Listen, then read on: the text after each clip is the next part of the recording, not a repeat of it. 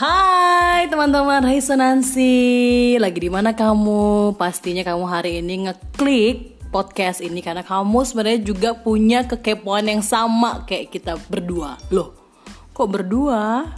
Kok nggak rame-rame? Kan biasanya bertiga Nah, nanti akan dijawab sama Abang Nora yang ada di samping aku Bang Nora Halo. Bukan Bang Nora ya, tapi Nora Em, usahanya untuk ngelucu lumayan sas, tapi ya ya lucu ya ya skill itu memang perlu diasah sih. Iya begitulah ya Tapi kadang-kadang cewek tuh berusaha untuk ngelucu Di cowok tapi kemudian ya Susah memang Untuk eh, Appreciate less.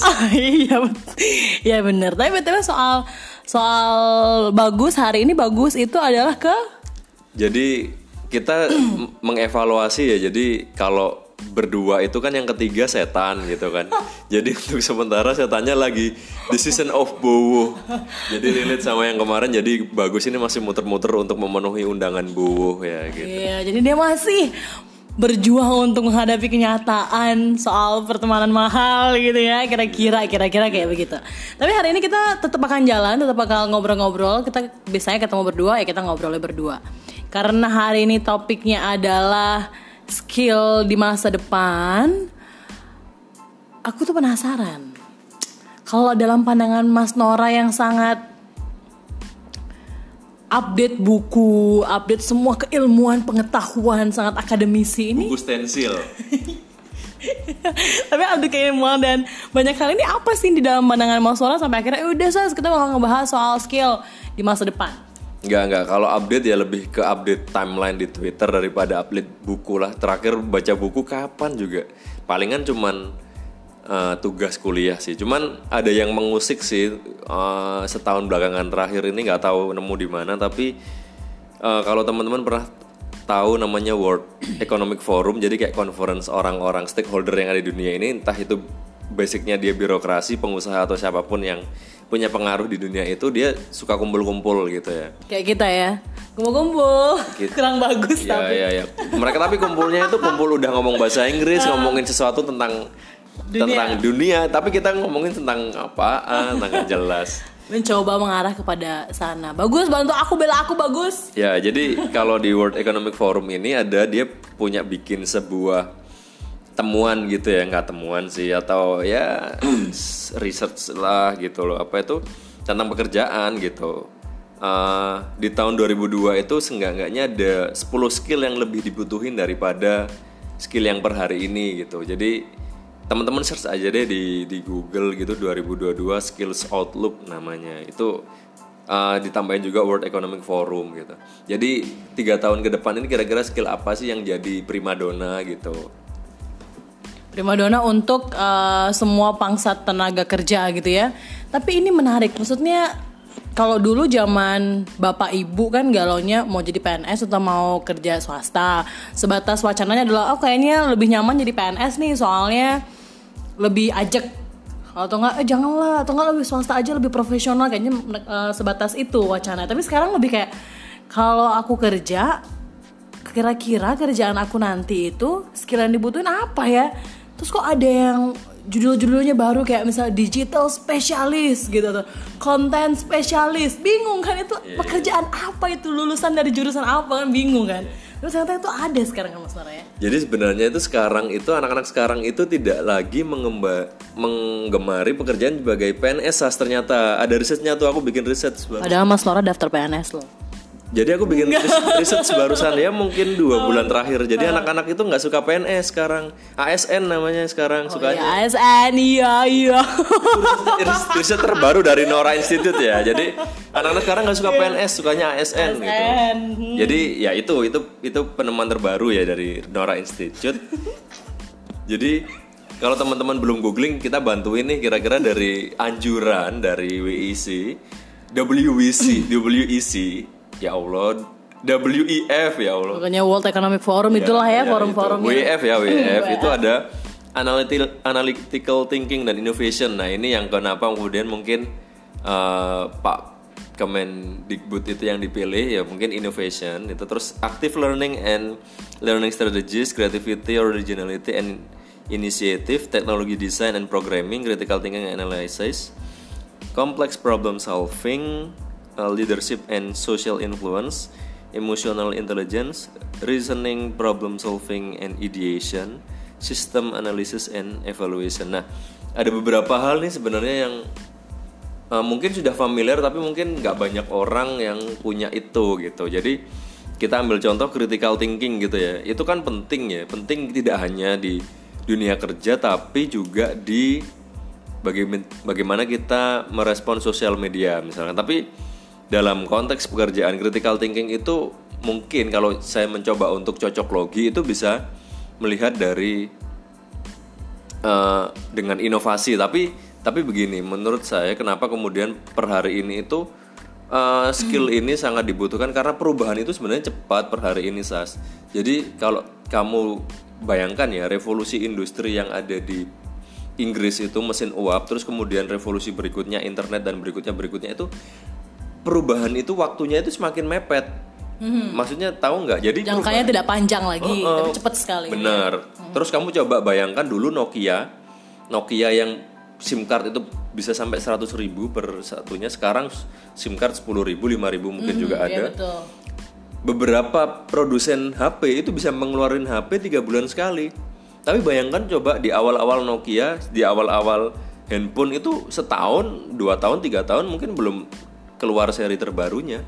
Nah, perubahan ini sangat cepat sekali sas gitu. Perubahan sangat cepat. Mungkin aku juga mengkritisi bahwa ini 2022, mungkin aja udah bisa expired nantinya gitu. Kita ketika kita belajar ini, kita ketika di 2022 kita akan jadi expired. Maksudnya skill yang diminta itu mungkin kompleks lagi gitu. Iya, jadi sepakat sih sebenarnya dari skill yang tadi dibacain sama Mas Nora itu kurang lebihnya dari 10 hal tadi itu banyak sekali yang soft skill bentuknya ya mas ya. Aku jadi inget pernah uh, ikut satu short course gitu di provide sama diselenggarakan sama World Bank Bank Dunia. Itu ngebahas soal future work. Jadi uh, mereka memprediksi kira-kira kalau di masa depan ketika pekerjaan mulai diambil alih mungkin beberapa pekerjaan diambil alih oleh robot kemudian uh, eh, AI artificial intelligence terus kemudian bisa internet base atau juga mobiling itu kira-kira skill yang dibutuhkan sama yang muda-muda nih calon-calon tenaga kerja workforce itu apa aja sih gitu kan? Jadi dari beberapa yang disampaikan sama si uh, kursus itu yang aku tangkap adalah kita harus menyiapkan dua hal. Yang kayak tadi yang uh, human capital index yang menyangkut soal pendidikan dan juga kesehatan sama lagi satu bahwa kita juga harus memperhatikan kita harus menyiapkan tenaga kerja dengan soft skill. Kayak tadi active learning terus kemudian innovation mereka harus bisa critical thinking. Tapi kemudian permasalahannya kayaknya ya ini ini pendapat aku. Permasalahan dan semakin kita sering in touch sama internet dan juga social media apalagi teknologi semakin hilang critical thinkingnya. Nggak tahu ya tapi itu yang aku ngerasain ketika orang sudah makin senengnya baca cuman dari internet atau mengetahui sesuatu dari internet kadang-kadang mereka ya kurang bisa mengkritisi apa yang mereka baca di internet menurut Mas Nora kayak gimana?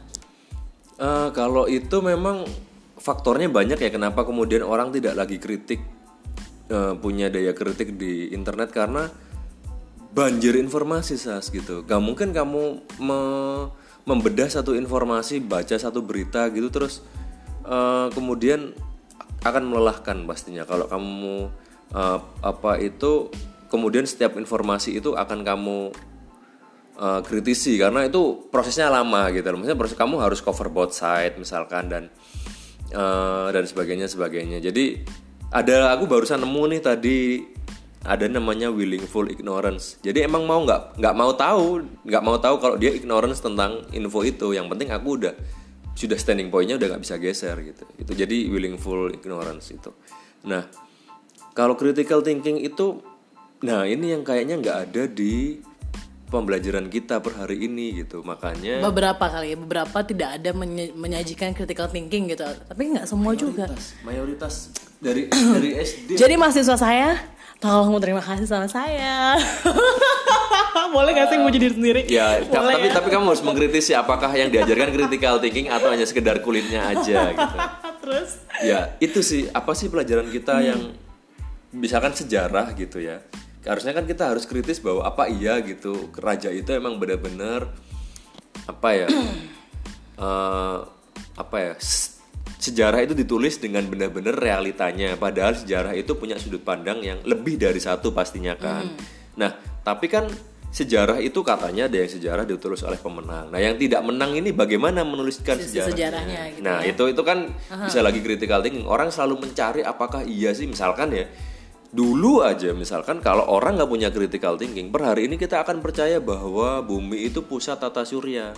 Ya kan? Terus ada Copernicus terus dan sebagainya sebagainya. Terus dikritik terus kan? Nah itu maksudnya.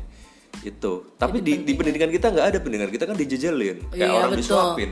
Tapi ini eh, menarik juga ya bicara soal skill bekerja di tahun eh di future work atau di tahun masa akan datang berhubungan juga sama diskusi seminggu yang lalu bener-bener seminggu yang lalu soal pendidikan kritis. Jadi sempat ketemu sama Ben Laksana Jun dan juga Rara Sekar. Mereka ngomongin soal pendidikan kritisnya. Freire. Betul.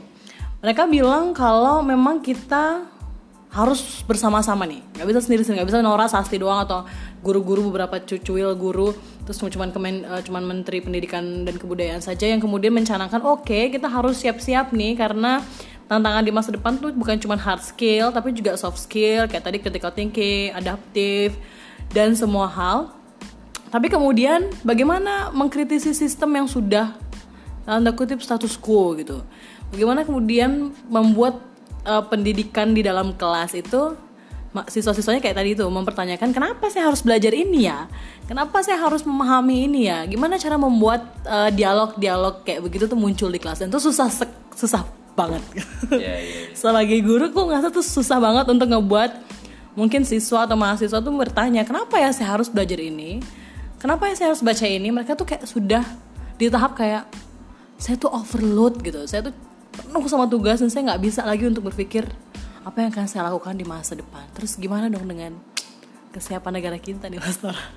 Ya mau nggak mau sih. Kata eh dengar-dengar itu belakangan ini itu ada beberapa sekolah mungkin sekolah swasta ya karena memang nggak harus stick sama kurikulum eh, nasional ya. Ada mungkin sekolah-sekolah yang tidak tidak menggunakan kurikulum nasional sepenuhnya. Jadi mereka memasukkan liberal arts kayak gitu-gitu. Jadi memasukkan STEM. STEM itu ada engineering, ada matematiknya juga dan lain sebagainya. Itu sih Sas. Jadi bagaimana logical thinking dan sebagainya itu jadi penting sih. Itu yang mungkin belakangan ini miss di pendidikan kita per hari ini. Cuman eh, balik lagi ya Sas, kita lagi balik kalau kita ngomong konteksnya sekarang itu kan eh, ciri pekerjaan yang bisa digantikan oleh robot itu adalah ciri pekerjaan yang dilakukannya repetisi Betul. ya kan kalau aku sih biasanya mencontohkan itu gini deh untuk penjaga tol gitu kan. Sekarang kan ada e-tol. Mungkin someday orang nggak butuh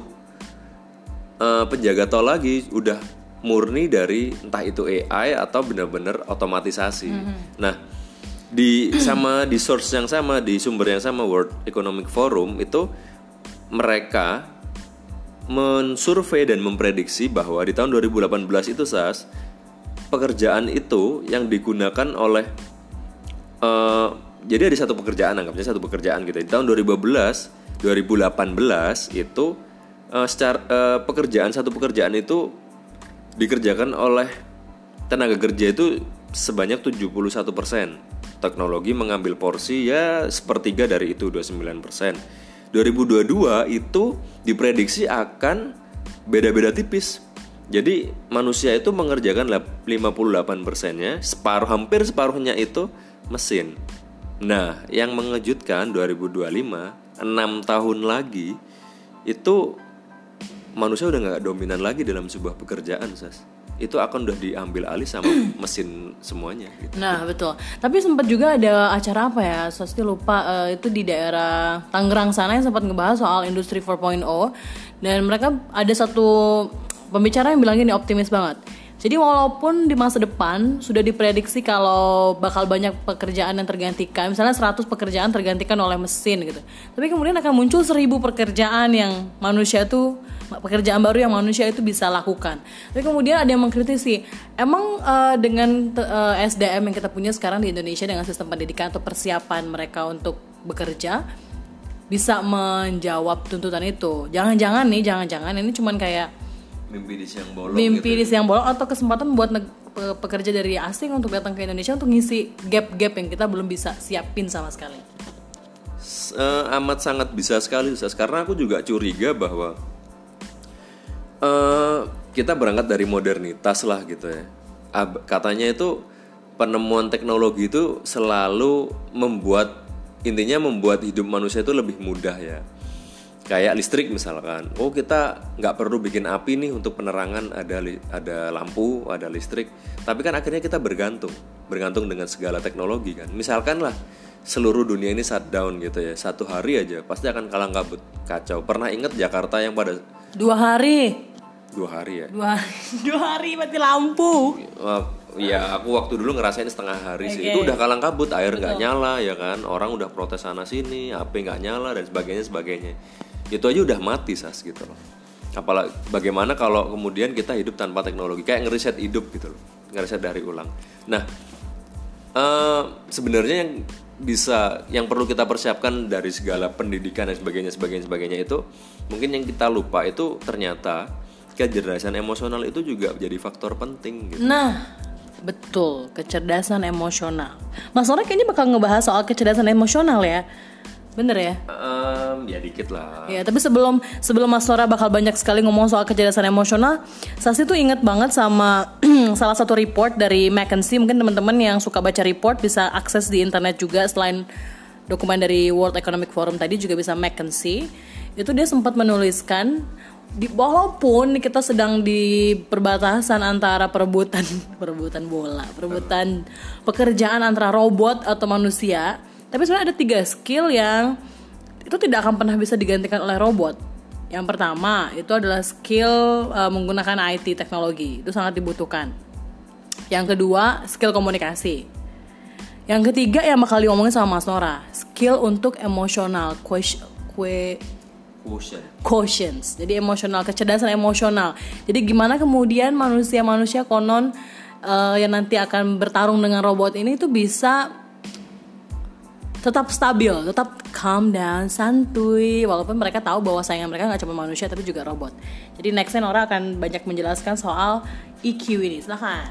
Eh, jadi secara sederhana itu kecerdasan emosional itu cara melihat, memahami, mengekspresikan dan mengelola emosi sas. Karena kan hidup ini semakin cepat berubahnya kan, ya kan. Gampangnya kita beli HP deh, HP itu jadi nggak relevan setahun dua tahun loh sas. Padahal dulu waktu punya Nokia itu mungkin lima tahun ya nggak ada masalah selama HP nggak baterainya nggak drop gitu ya. Tapi sekarang nggak nggak butuh drop doang.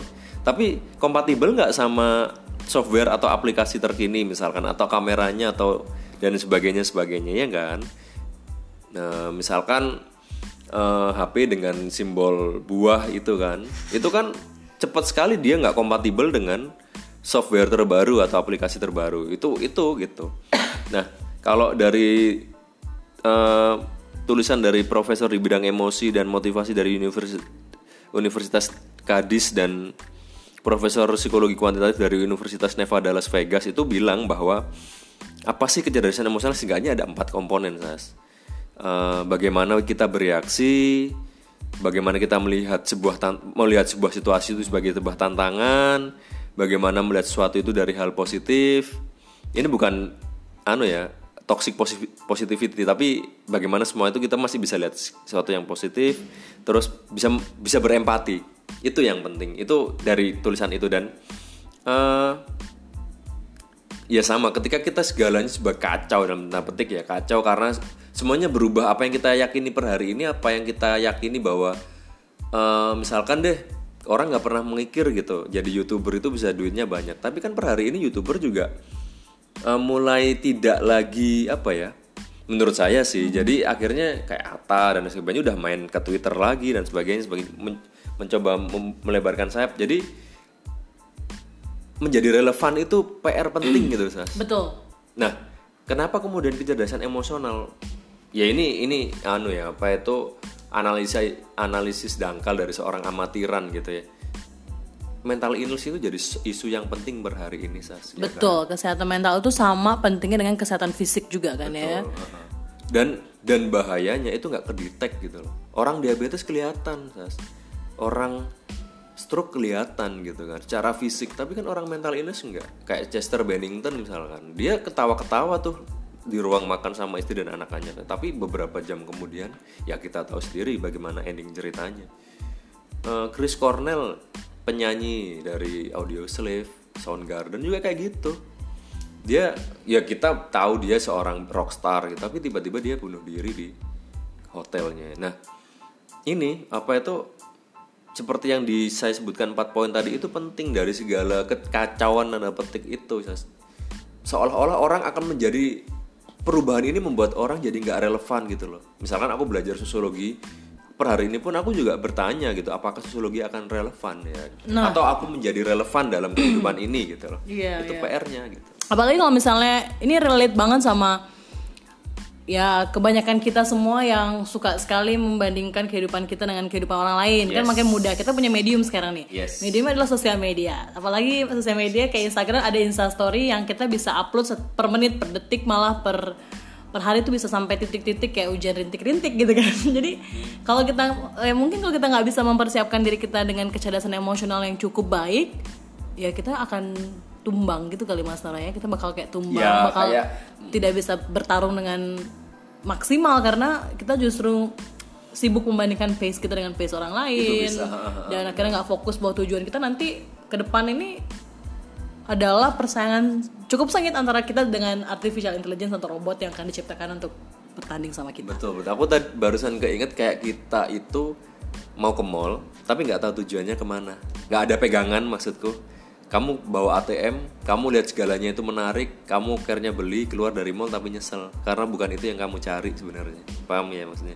Jadi eh, kecerdasan emosional ini bahwa dengan segala perubahan ini kita bisa oke, eh, kita bisa lihat sisi positifnya gitu.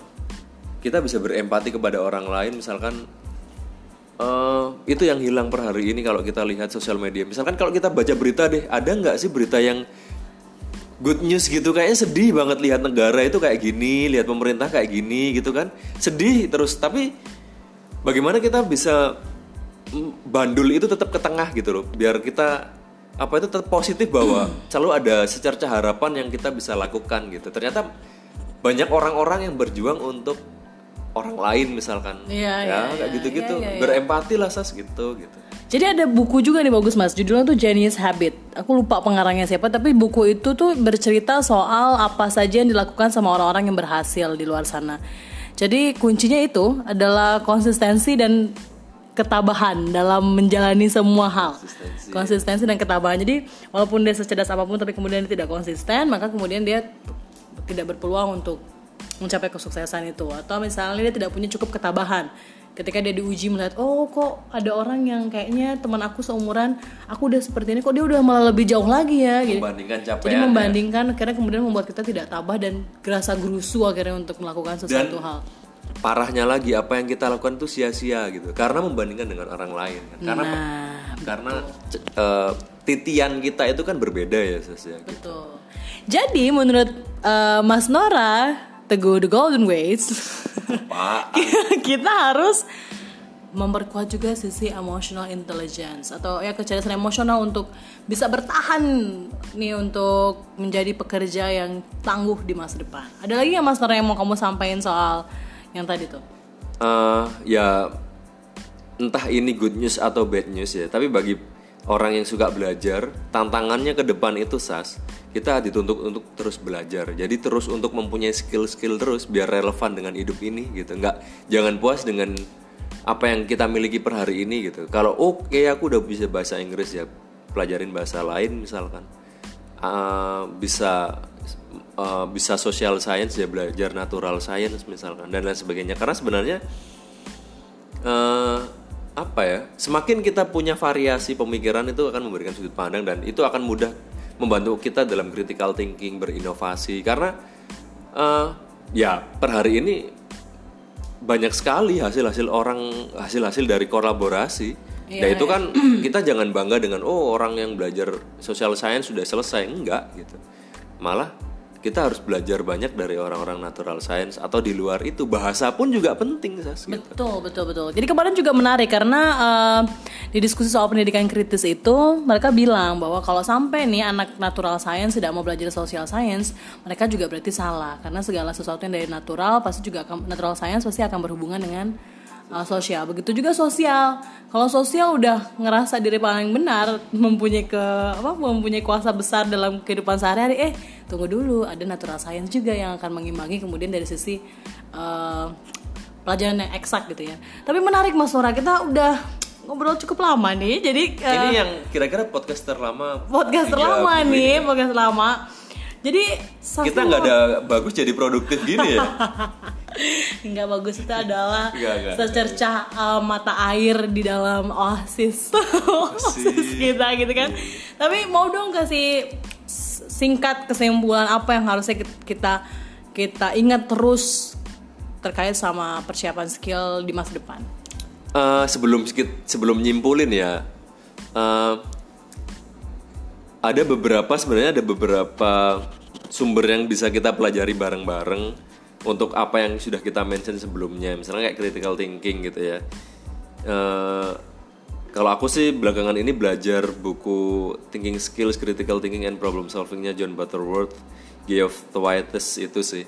Itu dan banyak sih sebenarnya kalau teman-teman punya source untuk eh, mengunduh eh, buku-buku itu banyak sekali dengan keyword critical thinking gitu ya kayak saya sih punyanya beberapa itu kayak punyanya Pilgrim Macmillan critical thinking skill gitu. Terus punyanya Neil Brown Stuart McKinley uh, asking the right question a guide to critical thinking. Terus Matthew Allen skillful critical understanding dan and writing dan banyak lah banyak ya Iya, jadi nanti uh, Mas Nora kalau Mas Nora bisa dihubungi melalui twitternya Nora at Nora Ayud H ada Ayuda pakai H tengah-tengah. Jadi teman-teman kalau yang tertarik mau baca buku, pengen tahu kira-kira buku recommended buat bulan ini atau minggu ini untuk dibaca, silakan di mention kakak Nora melalui Twitter itu teman-teman. Terus kira-kira apa lagi kak Nora? Ada ini problem solving juga ada punyanya uh, William Detmer juga logical thinking process a system approach to complex problem solving juga ada. Ada sih itu Jadi banyak ya, nanti bisa kalau mau kita ketemuan sama kakak Nora, nanti bisa di uh, send filenya. Tapi eh, berhubung waktu udah mepet banget nih kakak Nora ya, jadi saya minta kesimpulan deh untuk obrolan kita pada hari ini kira-kira yang harus diingat dan selalu diingat oleh teman-teman resonansi di luar sana untuk bisa dibagikan ke teman-teman yang lain itu apa? Jadi dunia uh, sesuatu yang tidak pernah berubah itu ya perubahan. Tidak pernah berhenti berubah itu ya perubahan. Jadi kalau kita nggak mau kita nggak mau berubah, nggak mau belajar, ya akan tergilas zaman gitu. Oke. Jadi mau nggak mau eh, teman-teman generasi Z atau milenialku ini mau nggak mau harus terus belajar biar re- relevan terhadap perkembangan dunia gitu aja. Jadi apa teman-teman harus mengkritisi bahwa apakah cukup sih skill kita per hari ini ini gitu. Jangan jangan puas dengan apa yang capaian teman-teman. Jadi bisa jadi setahun dua tahun ke depan nggak relevan kerjaan atau apa yang kalian lakukan per hari ini. Dan ini juga em, memo buat kita juga ya Sas ya. Oke, Kakak Nora sudah bersabda dan kalau Sasti mah intinya adalah tetap semangat dan optimis aja buat apa pun yang terjadi di masa depan. Asalkan kita sudah preparation sebaik-baiknya di hari ini, kita pasti bisa ngejalanin masa depan. Segitu dulu podcast seri yang ini kita akan menunggu mudah-mudahan di podcast berikutnya ada si bagus Caem yang bisa ikutan ngobrol sama kita. Saya Sasti. Dan saya Nora, terima kasih atas perhatiannya. Jangan lupa untuk follow di podcast Resonansi dan juga share podcast ini ke teman-teman kamu. Oke? Dah. Bye, sampai jumpa.